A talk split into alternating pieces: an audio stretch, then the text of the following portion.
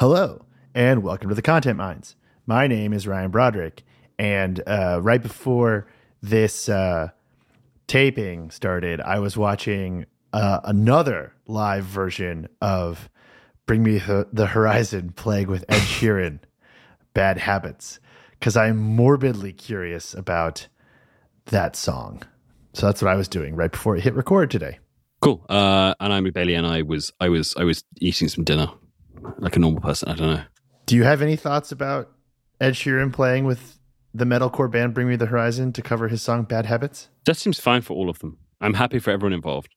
They're all Yeah. finding new audiences. I think that's the key, right? It's all about finding new audiences. yeah, if Ed All right. Sheeran people end up being really into Bring Me the Horizon, then I, I think everyone's won. Yep, that's right. Uh, let's get into it.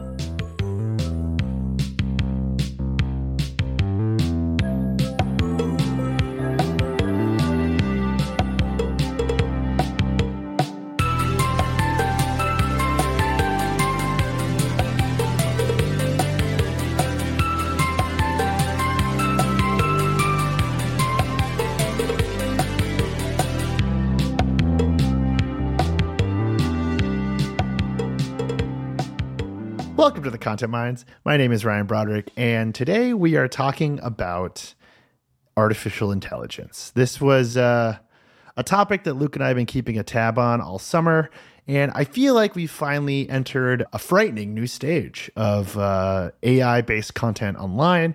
But before we get to that, hey, Luke, how was the internet this week?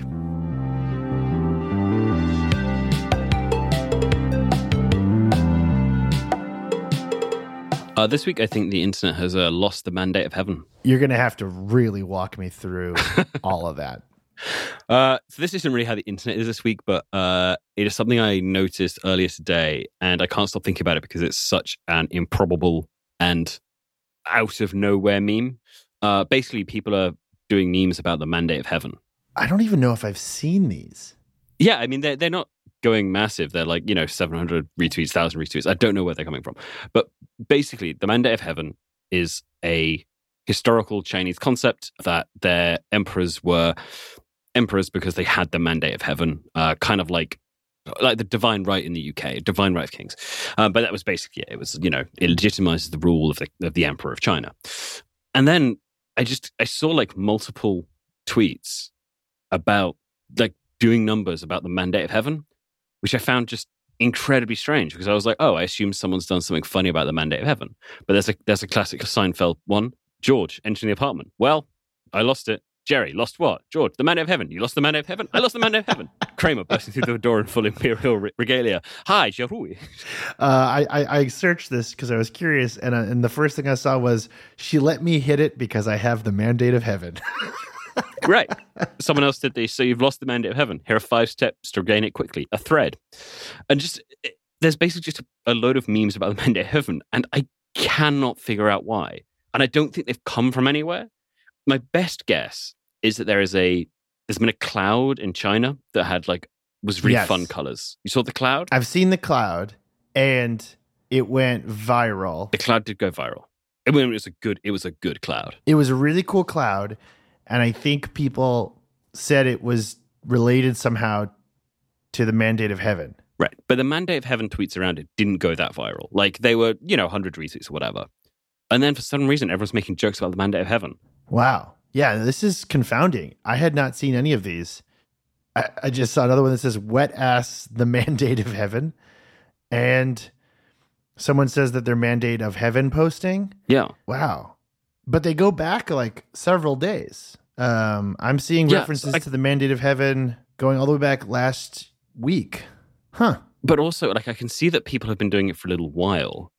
And like, it's clearly, it's like, it's a phrase that people use. It's like a kind of a long running joke, but it seems to have broken out. I don't understand why it's broken out. I understand who's made it break, break out. And like, also, occasionally people are just talking about Chinese history. So, It it seems like it's all fairly serious tweets and references to the mandate of heaven up until that cloud goes viral, and then everyone's like, "Wow, that's a cool cloud," uh, and it is. It, it is admittedly a very cool cloud. And then it seems like honestly, the post that really pushed it over the edge was the Seinfeld post. Wow, and I don't know why. I honestly think it's because of the cloud. Yeah. Wow, I mean, it may, also, it, may, it, it may also be the drought because a bunch of people said about the drought, which is less fun. That is less fun. I think for the purposes of this show, let's say it's because of the cloud and the Seinfeld post. Yeah, it's it's one of these things where it's just it's confusing and I don't understand it. But now everyone's talking about the mandate of heaven, which is fun. That is fun. Speaking of Chinese technology, do you want to talk about the new uh, possible update that's rolling out on TikTok imminently? Yeah, I'm curious about this because I always think it's fun to do, when these things like when these things happen before they happen. It's fun to figure out how we think uh, it's going to make things worse. Oh, yes. Yeah. Basically, TikTok are rolling out two kind of new things. One is a uh, location tag, like so you can actually tag here's where I am. Uh, one is a nearby tag, which makes it a lot more like Snapchat. So you can just say, "Hey, I'm at X festival. I'm at X night out," and you can see other people with TikToks near you. Which, yeah, I think is interesting. It is very, very clearly eating Snapchat's lunch, which you know, fine. I think Snapchat's. I mean, it's not just one of the the, uh, the the networks that is a lot bigger than you think it is, but at the same time, it doesn't feel particularly vibrant anymore. Snapchat? No, it's I mean it's huge still. But yeah, it's it's fairly off the radar. What's interesting though about the TikTok features that are coming, and I actually want to like pull in a topic that we're we also wanted to talk about this week, which was Twitter's circles Yeah, feature. They're both like very retro, which I think is really weird. Which is, and, and I- and I feel like there's more examples of this out there of these like social networks that have looped all the way around again. That they're doing like very old school features, like like TikTok saying like, oh, you can find out where people are TikToking. Like, you know, that's a feature that's been a part of social media for like a decade.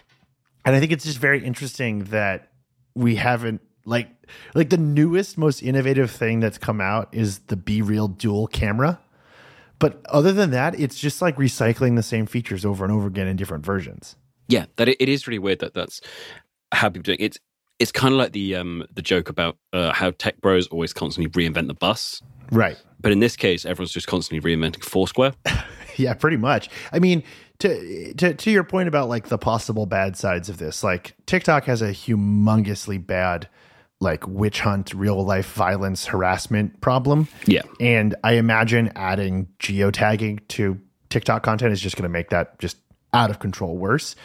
But I do think it's interesting that TikTok is clearly trying to grow beyond what it is, but it's doing it in really weird ways. So, like, they're adding geotagging to videos, they're beefing up their search because they want to become like a search engine for Gen Z.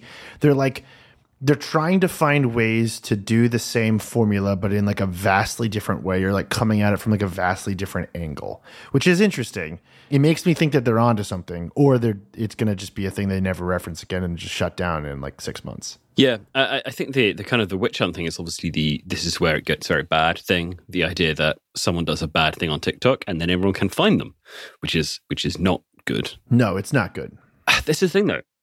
Every single app does this where they become one thing and then they want to be other things and then they try and become other things and then they stop being the thing that they originally were. Because like already have you have you ever logged into TikTok or logged into TikTok? Have you on, ever gone to TikTok on like an incognito browser to see what it gives you? yes I, well for instance i don't follow anything on tiktok and i don't use the app so i pretty much only use the app in desktop But logged in desktop? both but it, it, it used to be much easier to view tiktok without being I'm, logged in I'm gonna I'm gonna ask you to do it now, but genuinely go to TikTok in an incognito window now and see what content you're served because it is wild. All right, so TikTok.com, incognito. What in God's name? Right? It's a woman eating some kind of candy I've never seen before. Hold on, hold on, hold on one second. Is it this video? Yes, it is that video. Deborah Yawa. It is a woman eating some sort of candy.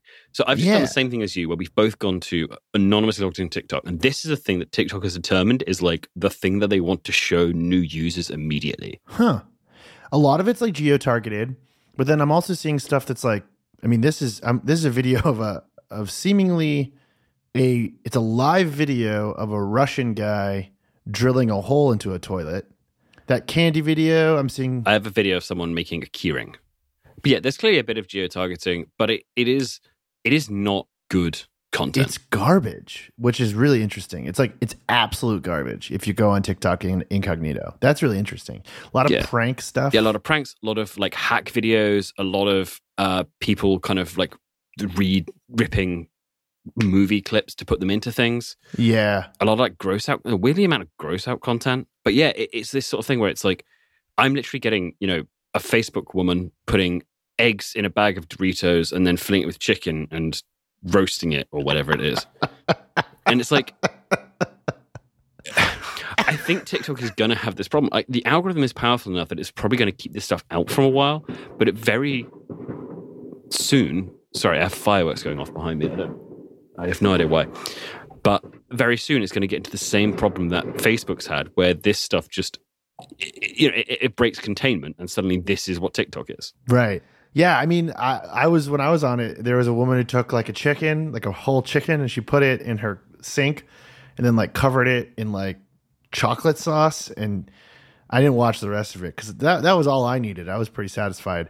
It, it is interesting that all of the bad video types that proliferate across other platforms are happening simultaneously on TikTok, but like in a much more aggressive way. Yeah, exactly. And and I, I, I yeah, I think that you know most people are not going to get this stuff, but like I'm getting popping videos now. Oh well, I want that's what I want because I'm a huge Popper fan. Sure, but like everywhere you go, eventually popping videos appear, and that's that's what you're looking at. And so I, I- yeah, when TikTok do this thing and they kind of diversify and do all, all these other bits and pieces, I always think they're probably doing the exact same thing that Facebook did on a quicker schedule, and the exact same thing that Instagram did, the exact same thing that Tumblr did, and kind of forgetting their core users in search of growth. And therefore, making the overall product worse, and eventually everyone will go to something else. Well, this ties back into our larger conversation for for the week, and we'll get to it in a second. But the big difference is artificial intelligence. Uh, but before we get to that, I want to talk about another bad kind of video. So I sent you this today. It's a video from February that I will not name the family member who sent it to me, but I was sent it by a family member. it's a really interesting format. So it's one of those like this teacher had a lesson plan that like made her rethink this like thing about modern society, like copy pasta kind of thing yeah, except it's uh, an auto playing Facebook video, and the words are put over stock images. So it's like someone went to like Shutterstock, found like stock photos of this woman, and then started using these stock photos to tell this story. So it looks kind of like a now this video or an AJ Plus video, but it's just like a piece of Facebook garbage. And it was it's a super viral video. It was shared by an absolutely gargantuan page I've never heard of called Sadcasm, which I, I believe is sad sarcasm, not any I think that's what that's supposed to mean. not not a not a sad orgasm. Not some kind of sad orgasm. Exactly. Yeah. Uh, but the page has 20 million, 20 million followers. And all of the like all the video content are videos like this where they've taken stock photos, they've put like basic text over them, and then instead of reading a terrible Facebook chain letter, you're watching six minutes of a terrible Facebook chain letter, which I find from a, a structural perspective fascinating that like that's where that has that, that has gone. Yeah, it's it's gotten quicker and easier. And what Facebook's had for some years is whoever can make a product or a type of format slightly cheaper, just ten percent cheaper. You know, worse actors, worse filming quality, easier to quicker to put the, the the the subtitles on, less work on the subtitles. All of this stuff wins, and it's just kind of a volume game. So what it means is you end up with pages like this that are just racing to the bottom. And this is, you know, this guy, Sadcasm, this group are now beating out Dhar Mann, who we talked about like a year ago, who spent a bunch of time on coming up with these sorts of videos, but is now doing it like someone's been like, oh, I can do that, but I can put less work into it. And now I'm going to win. Right. I, I think it's fascinating that like every single time one of these tech platforms creates this uh, like a feature, it's always touted as like this is going to bring great quality content to our users, and it's like no. What people are going to do is find the dumbest, laziest way to make the most amount of money out of it. And what's even like more upsetting is that like at least as far as Facebook audiences are concerned, like the people there don't care. Like it's just it's all just people eating garbage Yeah. and what's what's really interesting is uh, on this page, It says, Welcome to the Facebook page Sadcasm, which is part of DigiHood Media. Every Yeah, single. would you be able, you going to go down the rabbit hole on this one? Uh, well, they're based in India, and they they honestly don't seem that interesting. They're just like a digital marketing company from India, but they have a bunch of case studies about how they use Facebook posts to get a lot of organic reach, and then they work with places like McDonald's and Warner Brothers and Porn Dude, whoever Porn Dude is. No, but the thing that I did find interesting is that on this page it says every single image in our Sadcasm content is under licenses by by Shutterstock and other licensing sites. And then it follow then it has like a bunch of things being like we we own this content. So what I think is really fascinating is that like it, it's such a huge business for whoever's running this that like they're trying to make bad content quote unquote like low common denominator content but they're doing it like as above board as possible Yeah, that is that is essentially. I mean, yeah, that's the entire thing. Yeah, they're very openly doing this without really a huge amount of. I don't know. I don't want to say effort. That's not quite right, but yeah, they found a really a really cheap way to do it, and they're doing it and doing it and doing it. over and over and over again. They're posting like, God, like every hour almost, sometimes several times an hour. It, yeah, it's, I mean, it's no secret to us or anyone who listens to this show that like there's a ton of this stuff on Facebook and it's all really bad. But I do think that like there's something very dark. Maybe, maybe it's dark. I'm not even sure if it's dark, where it's just like an Indian content marketing company like putting uh, like stock photos together to like tell like folk tales about like you know married couples and teachers and uh i don't i don't know it's like it's it's a very weird thing that like shouldn't exist kind of maybe You always vaguely think that whenever you see one that's kind of like, oh, there's suddenly something here, and you watch it, watch it, and you're like, there's nothing here. There's not even an idea here. right yeah it's all it just gives me like a really funny feeling like a funny bad feeling when i watch stuff like this and especially when it's super popular As far as I can tell, there are four people behind it. There are four four guys behind it who are just kind of growth hacking their way to having a successful page. I mean, they've done it. I mean, they have twenty. It's twenty million people. Um, so clearly they've they've figured. It Yeah, out. and they have like eight or nine pages. Like that's the biggest one, but yeah, they have a lot. It looks like they they are not doing so well on Instagram, which is also interesting. They only have about two thousand followers on Instagram, which I always Yeah. find curious. Uh, and it's more growth hacky stuff. It's like a lot of just like viral images and minion memes and stuff like that. It's yeah, I mean it's super low rent, but you know, if you are producing that stuff that in that volume, then yeah, like why why would you worry about anymore? Apparently they have a, a YouTube hundred thousand subscriber plaque, and I'm trying to figure out what the channel is. Because they've they've apparently done something there. On YouTube, Yeah, they've they've got a one of their one of their Instagrams has like the plaque saying, "You got this," and like ah, got it, got it, got it. Yeah, 170,000 subscribers for their YouTube channel, which is pretty sure all freebooted content from TikTok and Facebook Reels. ah, well, that makes sense. Yeah, and none of it's doing a huge amount of numbers, but yeah, Yeah, I mean, it makes sense. It's like, uh, you know, a lot of these platforms, they want you to think that, you know, the content on it is all great. But I mean, at least as far as Facebook, well, actually, no, I should say this. It's interesting that, like, they're not doing so well on other platforms, but Facebook, which is a platform that, like, no one seems to really care about anymore, uh, they're doing, like, incredibly well. It could also be a demographics thing. They also seem to be using videos from, like, the same girl in all of their YouTube videos. yeah. I'm trying to figure out if it actually is. Maybe it's not freebooted, and it's just they're kind of. They just like hired a video woman. No, I mean maybe it's like it's a friend or someone they know or something.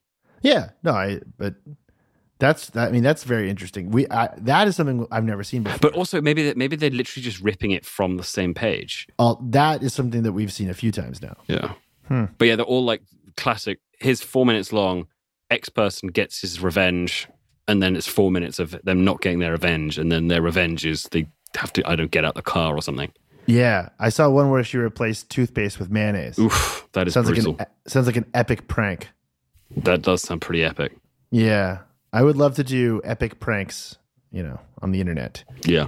While these pages were created by human beings, they do feel a lot like artificial intelligence created content, which is what I really want to talk about this week. They do. So, are you ready to go down the future science fictiony spooky rabbit hole of AI and the future? Hell yeah. Okay, cool. Let's do it. Let's do it.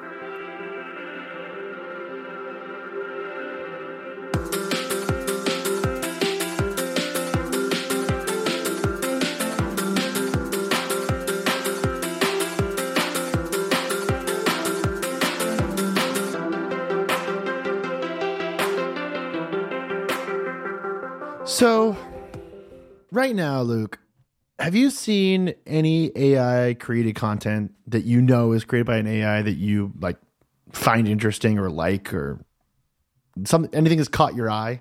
The thing that got me was the one that came out this week, which was this TikTok of a creator saying that he was in fact created by AI and offering a really effective TikTok style rundown of all of the tools that, well, all of the tools that the that she, the TikTok creator who claimed to be behind the AI person, was supposed to be AI. Then it turned out that he was not AI, and actually there was a meta prank on the idea Mhm. that he clearly wasn't AI.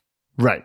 It is a person, he is real, but another person claimed to have created him and Yeah. used real and referenced real tools that do exist to try to prove that she had created this person who also does exist. Does that make sense? Yeah, that makes sense. Yeah. He's he's real. He's yeah, a real person. like I watched it and I was like, oh man, that's amazing. And then got to the end and I was like, I don't think that's real. And then I checked and I was like, it's not real. But like it had me for the duration of the video. it had me at first i think i think the thing that like made me be like that's not real was the motion tracking stuff because like motion tracking technology just isn't good enough yet Right. Yeah, no, that makes sense. in fact like i this morning i watched a deep fake that someone made where they deep faked andrew garfield and emma stone's faces onto actors to do like a enter the spider-verse sequel where like andrew garfield spider-man goes to a universe with spider-gwen right. and I was watching it, and in certain scenes it was like perfect, and then they would it would move in a way that was wrong. Even the Disney f- deep fakes on like Star Wars are only good in certain angles or or in certain lighting, and then they just look awful. So the idea that like a TikToker could motion track an entire human body of a person that doesn't exist, uh, that's where I that's where I was like, I don't think that's real. But up until that point, I was pretty much there. To I probably fell out in the voice, which materially changed. It was like I just put some effects on and just just a different voice. I was like, all right, sure. But I mean, it speaks to the kind of the most effective use of AI and deepfake technology, which is well, actually, no, the most effective use of it uh, is revenge, non-consensual porn of people. Talking about, talking about non, yeah, non non consensual porn, revenge porn. That's what you're talking about. Yeah, yeah, yeah. exactly.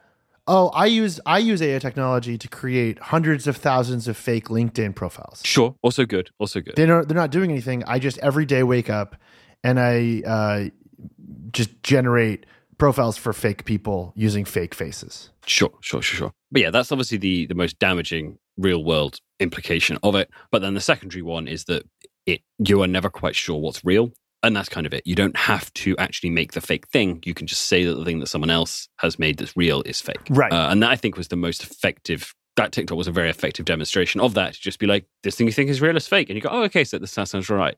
And it doesn't need to be actually fake or not actually fake to have and now have doubt cast on it. Yes, we've. I, I feel like in the last year, perhaps, definitely since the pandemic, but I want. I would. Would say like in the last year, let's say, uh, we have crossed over a threshold, and now it is unclear. Like if someone tells me like this is was created by an AI, I'd be like, was it? Like, is that possible? And and I'm having to do this more and more now, where I'm reading about stuff, and it'll say like AI technology, and it'll take me like several minutes to figure out if this is like bullshit or not. And I think a really good example of that is the uh, wildly racist quote unquote AI rapper FN Meka. Did you hear about this? I heard about it at surface level, but you may have to take me through it properly. So, Just, sorry, just before you do that, when we said revenge porn earlier, we meant image based sexual abuse, which is what we should have called it in the first place. That was the name I forgot. all three are used, but yes, I agree. So, FN Meka uh, stands for Factory New Meka. It is a quote unquote AI rapper created by a man named Is is, Uh, is the name is the name Mecha like a reference to the Japanese like the Yeah. robots? He's supposed to be a rapper. He has like cyborg parts on him, kind of. Okay. And he was created uh, by a man named Anthony Martini, which is a fantastic name for a man who used to be the lead vocalist of a New Jersey uh, rap metal group called E Town Concrete. Is that actually his real name, Anthony Martini? That is that is uh, the only name I could find for this guy is Anthony Martini. Damn. And Anthony Martini, um, who in his rap metal career, his band did use the N word, and uh, they are all white. Right. Uh, Anthony Martini has this new project called Factory New, which uh, this is what he describes that Factory New does. We developed a proprietary AI technology that analyzes certain popular songs of a specified genre and generates recommendations for those various elements of song construction lyrical content, chords, melody, tempo, sounds, etc. We then combine these elements to create the song. As of now, a human voice performs the vocals, but we are working towards the ability to have a computer come up with and perform its own words and even collaborate with other computers as co writers. And then they obviously were torn apart. FN Meka was torn apart by uh, an activist group, which called it a digital effigy and a careless abomination, which is great. Sure. That is a great way to put it. And for several hours, it seemed like FN Meka was signed to Capitol Records and then was dropped, uh, which is also good. And, you know, there's lots of ethical conversations about creating an AI rapper. I think it's all also interesting to to me at least that like most of the sort of experiments with this stuff are about rap. It's usually like a white person trying to uh, replace a black artist with an AI, but also I think the term AI rapper is a complete misnomer in this because I'm not convinced that this is AI. I'm not convinced that like I don't really know at what point this would be AI because I'm pretty sure a human is performing it. There doesn't seem to be any sort of motion tracking going on with that person. It's not like a Gorillaz concert where you're watching some kind of hologram move around. But, it, but even with that, that's it's a pre-recorded hologram. Sure. Like if you use AI as a kind of a, a way to fill in gaps or create something that was not there, I think that is the use of AI. Like it is creating a new thing, even if the inputs you're giving it are like very regimented. If you're saying like, "Hey, uh, move around in a fun, dancey way," and it moves around in a fun, dancey way, the specific movements are the v- result of AI. If you're just saying like, "Hey, raise your right hand," it raises its right hand. That's not AI. Right. And I'm not convinced also that like using some kind of algorithm to like sketch out common elements of a rap song is really even AI either. Like I don't like I I- I think this Anthony Martini guy wants us to imagine that he's got like this big supercomputer that he's like, give me uh, a Chicago drill song. Okay, now give me like an emo trap song. Like I think that's what he wants us to think is happening. I don't think that is true, and I'm No. saying that from my own experience with music making AI. In fact, like right before this recording today, I was messing around with a program called XO, which I've written about in Garbage Day, which is basically it analyzes your computer for drum samples and it has like some random buttons that let you like create random drum patterns. And I was messing around with them to see what it could do. And it's it's not that smart. It's not as smart as I thought it was. Like it, it can make random drum patterns, which sound like dog shit if you don't know how to fit them together. And it also has a bunch of presets that, you know, it can produce a Brazilian house song and then you can replace the individual drum hits with other individual drum hits. But it's not like it's it's not like I can ask an AI to give me a full song yet. The only example I found of this actually. Do you know about the uh the algorithmically generated death metal YouTube channel? No. So this is very funny. It is a YouTube channel uh, that streams a computer generating death metal patterns 24 hours a day. And some of it's good and some of it sounds terrible. Uh, and some of it like clearly sounds like a computer trying to generate death metal songs. But we're just not there yet, which I think is really interesting though that what I do think is really interesting though is that like these companies are trying to make it sound like we're there because they know there's a lot of money and a lot of attention to be had by claiming that you've created some sort of AI thing. Yeah, it's like the new thing. It's the way to get attention. Actually, the I think the most interesting use of AI that I've seen, and I'm trying, but desperately trying to remember who wrote this, but uh, there was basically a writer who said that they used AI in, in one of their projects because what they'd done is that they, when they were having trouble trying to like break a story or break a scene or something, they would feed in elements to an AI and they just read what the AI spat back to them. And obviously, it was like often garbage, but often there was like a kernel of and like a new idea in there. They were like, "Oh, that is interesting. I hadn't thought of that," and that often sometimes helped them break the scene. So even though they didn't use anything that, that the AI produced, they kind of like were using it as like a, a almost like a sounding board to bounce ideas off, which I thought was super interesting. That is a perfect segue into our next section, which is what AI can actually do and how people are actually using it. Awesome.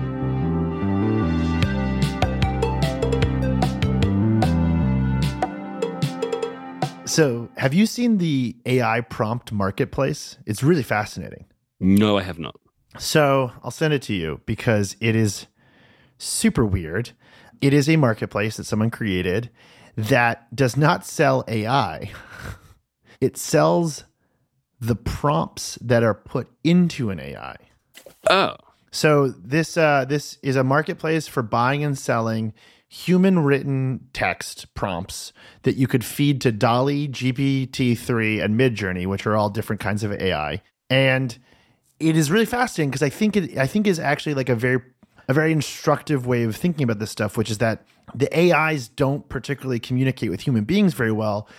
And so there's already now a cottage industry of human beings that are offering to communicate with the AIs for other human beings, which I think is really fascinating. Have an extremely fun sci-fi novel based around the idea of like priests of the computer, who are the Yeah. only ones who are allowed to talk to the computer. Well, you know what this immediately reminded me of? What? SEO, SEO managers. Okay, uh, I don't quite see that, but sure. Well, okay, so for for people who don't know, like uh, most news websites, most websites, but most news websites especially have someone on staff whose job it is to uh, create search engine optimized tools and features for the articles to make sure they're seen by Google.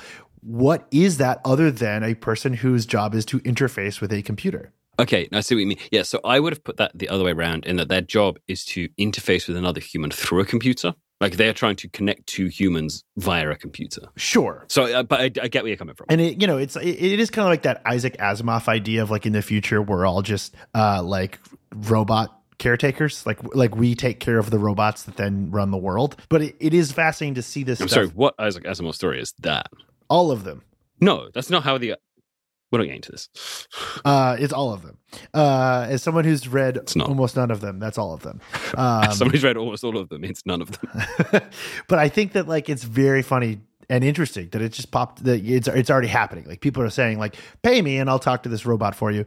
And and I think it also leads to like a really good example of how people are using AI in a way that I find really cool, which is kind of what you're talking about, which is the you know the artists or the writers who or the marketing people I suppose who are having an AI generate 10,000 ideas that are all probably bad, but they can generate 10,000 ideas in 4 minutes whereas it might take a human team of people to generate 50 ideas in 6 hours. So it's like you can speed it up really fast. Yeah, exactly. And and then you're kind of looking at something because I mean, it's that thing of attempting like one of the hardest things to do, and the thing that you say, oh, no, computer will ever be able to do this, is um, it's inspiration essentially, like getting inspiration from somewhere, having inspiration that's like you know bolt from the blue. Oh my god, I got the idea because you know you always see it from those random thing like it happens when you're brushing your teeth or, or, or whatever you're doing. But the idea of being able to like, okay, no, what we're going to do is we're going to actually be able to turbocharge the amount of information that's coming in that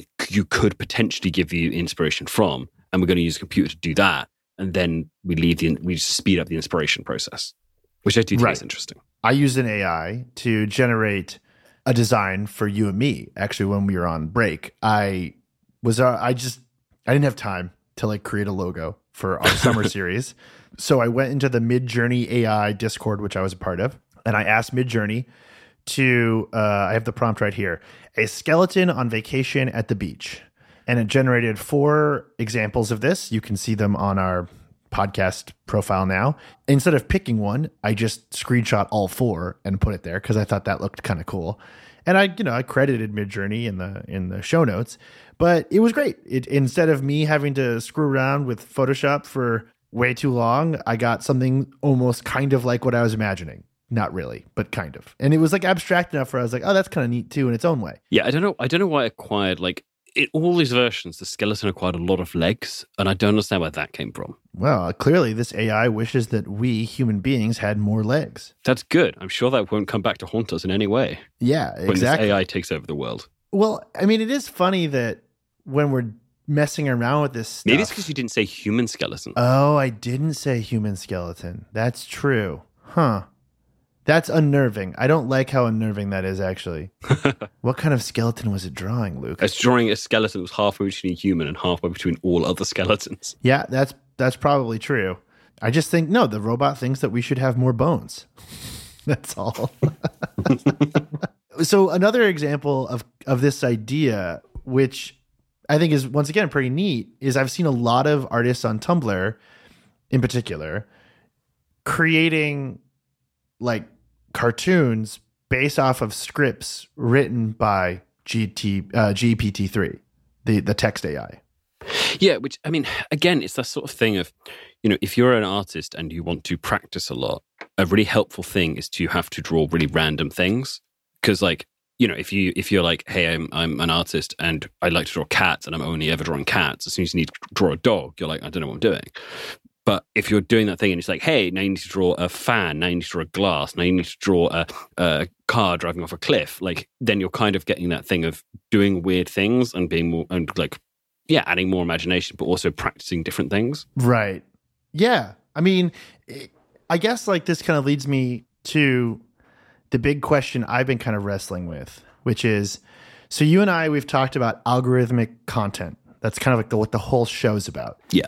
One of the the best ways to think about the stuff that we talk about on this show, what stuff like that stock photo video from the first half, or the videos on TikTok in general, is that those pieces of content were created specifically to be favored by some kind of algorithm. So, what we know about these algorithms is limited, obviously, because it's like a trade secret, but we can say pretty authoritatively that Facebook's algorithm emphasizes content that's shared to you by your friends, your family, the pages you follow, and the groups that you're a part of.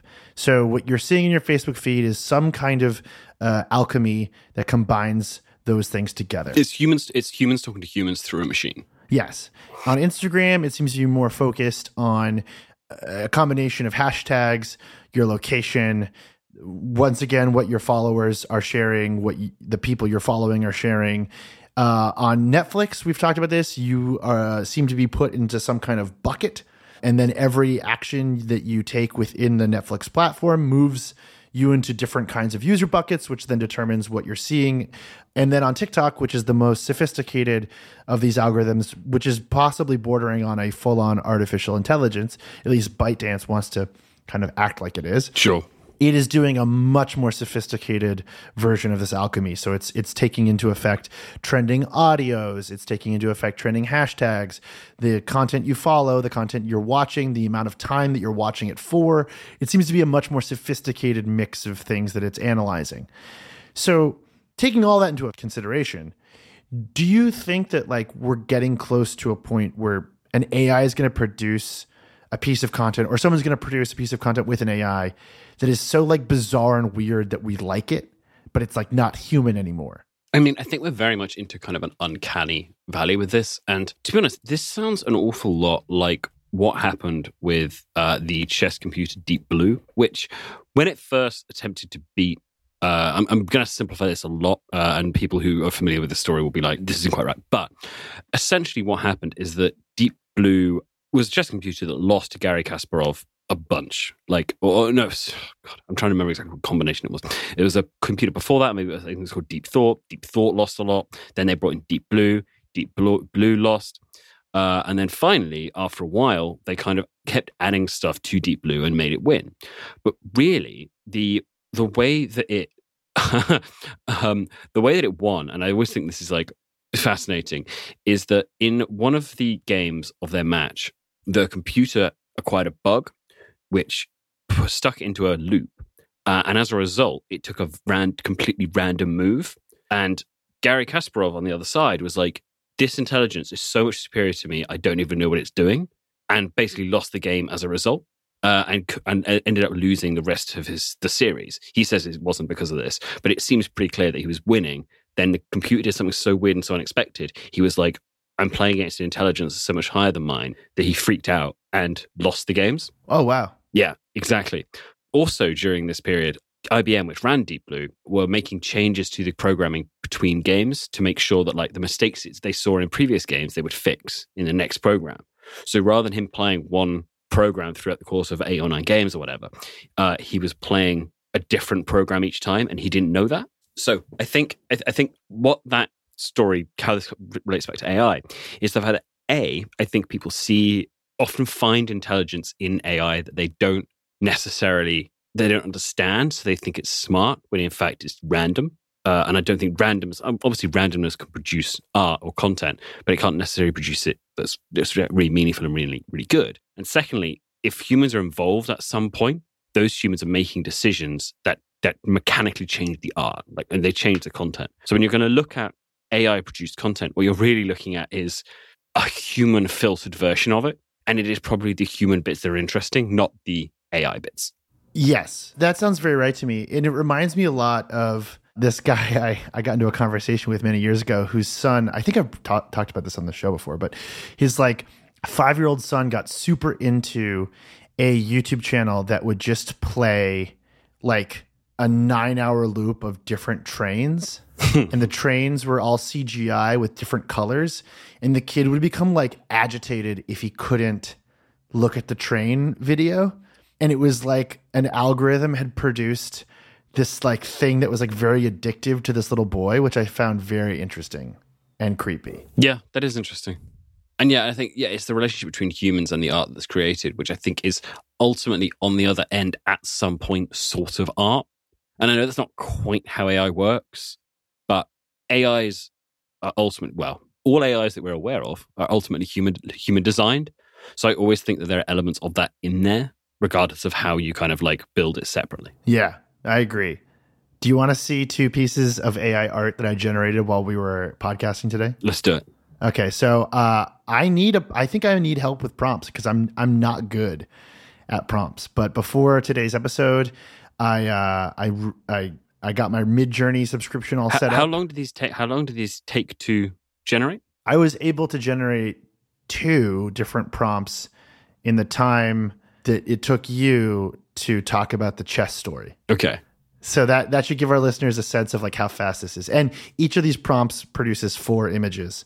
So the first one is very simple. I just asked Midjourney to draw the content mines, and what it drew is uh, a, a vaguely horrifying photo of what looks like uh, a fantasy uh, landscape of like gross bug pods, which I think is kind of interesting, like Oh, that's good. in a cave. that's good. I like this. Yeah. This is how I think of the content mines. So that photo, that picture was pretty good. I was like, it's "Ah, also it's it's really good. There might yeah, there might there are some photos of some caves. The caves are full of yellow bug pods or what look like maybe larvae, like bugs, maybe. yeah, And then the up, upper two photos have a shot basically of a, of a, a cavern, a hole going downwards, uh, and then some big smokestacks behind them. One of which is buildings, one of which is uh, some sort of mountain termite hill. Um, but yeah, very accurate to the concept of the content mines. Yes. Uh, the next, so I was like, ooh, okay, that like that worked pretty well. So I tried a more specific prompt, and I I asked it to draw a man with short brown hair and a brown beard podcasting with a man with long white hair and a black beard. Oh dear. And it got a little confused, and what it seems like it did was combine us into some kind of NPR host that looks like Alan Moore. Oh yeah, no, it's combined us into one person, but again, in a very interesting way. Yeah, It's got so so what it's generated is it's generated uh four people. Three of the images of people have just one person in with no mic in. The fourth of the images has a person in with a mic in, which is good. There is something extremely Soviet leader about all of the images. It is it is what would have happened in the, the if it is this is if the Soviet Union happened in Middle Earth, yeah. which has always been my aesthetic. So weird. I, I I sort of looked at it and thought it reminded me a little bit of like Star Trek characters. Like it kind of looks like if we were the same older weird man who was like it, it looks like a logo of about a podcast about Star Trek to me. I can see that. Yeah. So one thing that people have said about this is that the number one thing you need to tell the thing is not so much what it's drawing, but what style it's supposed to draw it in. Like if you say photorealistic, it radically changes how well it does it.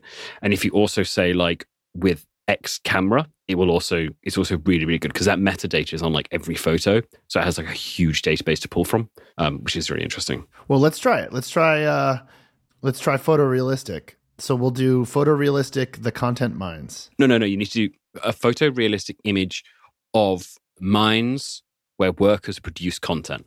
Ah, okay. That's a great you're very good at this. So Midjourney's going to work. Let's let's see what happens.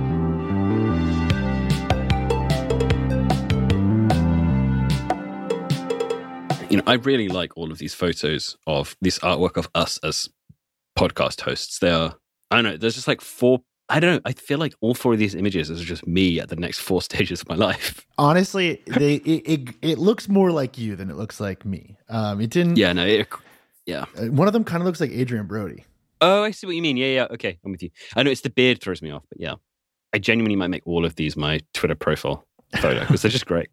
We're at 78% done, almost at ni- okay, 96. It didn't get photorealistic the way I thought it would. No, But I'll I'll show you it. It's I mean, it got a little closer, but and weirdly it's still it still understands content as like some sort of gross larva pod, which I think is very funny. it's extremely accurate. So yeah, that's the uh, that's the photorealistic one. So this time it generated something that looks a little closer to like a lumber mill, Okay. And it it made us like a more modern content mine, which I think is interesting. Yeah. yeah. I mean, so you'd have to explain to me which one Midjourney is because basically my understanding is is that there's like a cheap accessible one which everyone uses and a one that's really very good that makes like incredibly realistic images. So DALL-E is the Yeah. really good one, and DALL-E has a super expensive paid version that is invite only, and then there's a beta of DALL-E as well that's also invite only that I'm still not a part of. Right. Okay.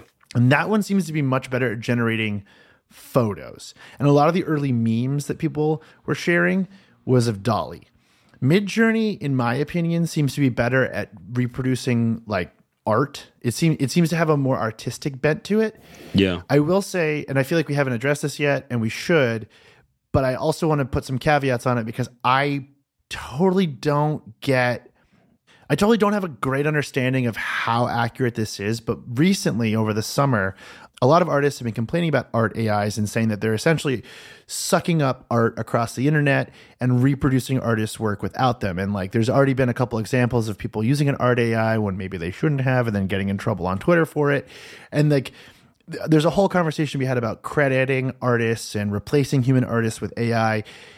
I don't know enough about how these AI work to say that they are, you know, scouring Google Images and turning that stuff into data, which is then spit back out. I don't know. No, but you can you, you can see elements of it. Like looking at this one here, there are some distinct elements of kind of I'm going to say German romantic style. Like it's there's like a lot of kind of like interesting hills, good fields, good clouds, which I kind of think is a little bit like that. So you can see influences there. Like it's pastiche almost, but it's pastiche on an industrial scale, which I can understand why people are then unhappy with it. Yes, I can too, and I and I, I get the fear of it. Uh, I think that like a lot of kind of popular forms of creativity will probably be replaced by this stuff, or at least aided by this stuff very fast. I think there's a whole world where uh, wire copy in journalism is slowly replaced with parts of a text AI. I think you could already, pro- you know, you can already start to see that how that could happen. Where like uh, descriptions of people would be auto generated. Like, you know, an AI can tell you who Emmanuel Macron is in like a wire story about a French president. You could see that with, um, also, I think a lot of pop art that's featured in marketing materials or uh, even in like magazine pieces, that sort of like abstract pop art stuff that a lot of digital outlets do. I've seen Yeah. newsletter writers use these as well, you know, smaller scale people who can't afford uh, a human artist. And those are complicated questions. It is interesting. Those are, there's, yeah, it's just like a complicated dilemma. Uh, I don't typically use a, an art AI for garbage day, but I have thought about it. I mean, why not? To a certain degree, I'm I'm a, I'm, an, I'm a team of one, so Yeah, it's. I mean, it's tricky, isn't it? Because that thing of like, well, I wouldn't use. I mean, God, it's like it's like basically all unionized labor thing. It's like, well, I wouldn't do this. I wouldn't put art. I wouldn't commission artists because I don't have the funds, or that's not where my funds would go. So I'll do it for free.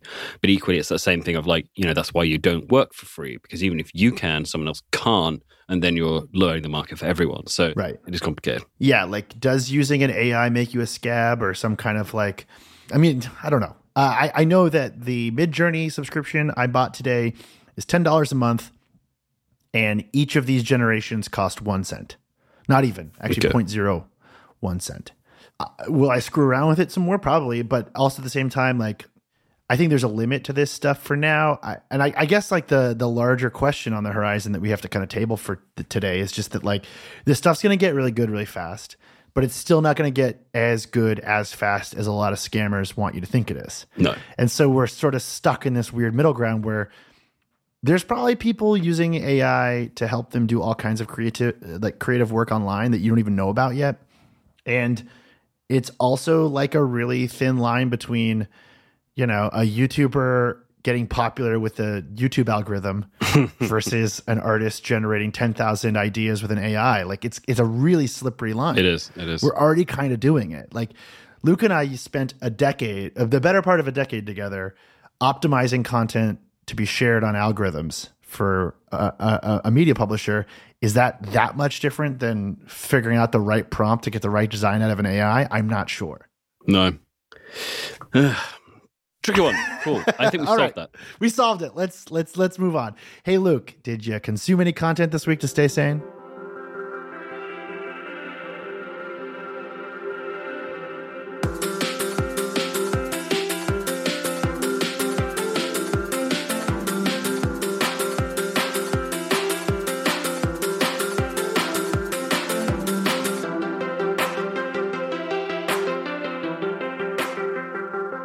Yeah, let's talk about some Game of Thrones. Let's talk about Game of Thrones. I'm really excited to talk about Game of Thrones. Are we, are we still going to call it Game of Thrones or should we be calling it House of the Dragon? I'm going to call it Game of Thrones. I think it's okay to call it Game of Thrones. Uh, yeah, let's let's go over to our other show uh, and talk about Game of Thrones. If you want to hear that, you can go to thecontentmines.com and subscribe. And that will give you access to a little bonus show we do every week, which we call Post Post Credit Scene. It's a little exclusive thing for uh, paying listeners who support the show. So thank you very much for that. If you if you support the show, and um, it, go to your podcast app of choice and uh, review the show as if you are an artificial intelligence. Let's see what that looks like. I don't know what that means, but give it a shot. and I want to thank Seven Morris for editing this week's show and making it sound all nice and lovely in your ear holes. And uh, we will see you next week. Say goodbye. See you. Bye. Oh, sorry. Yeah, bye.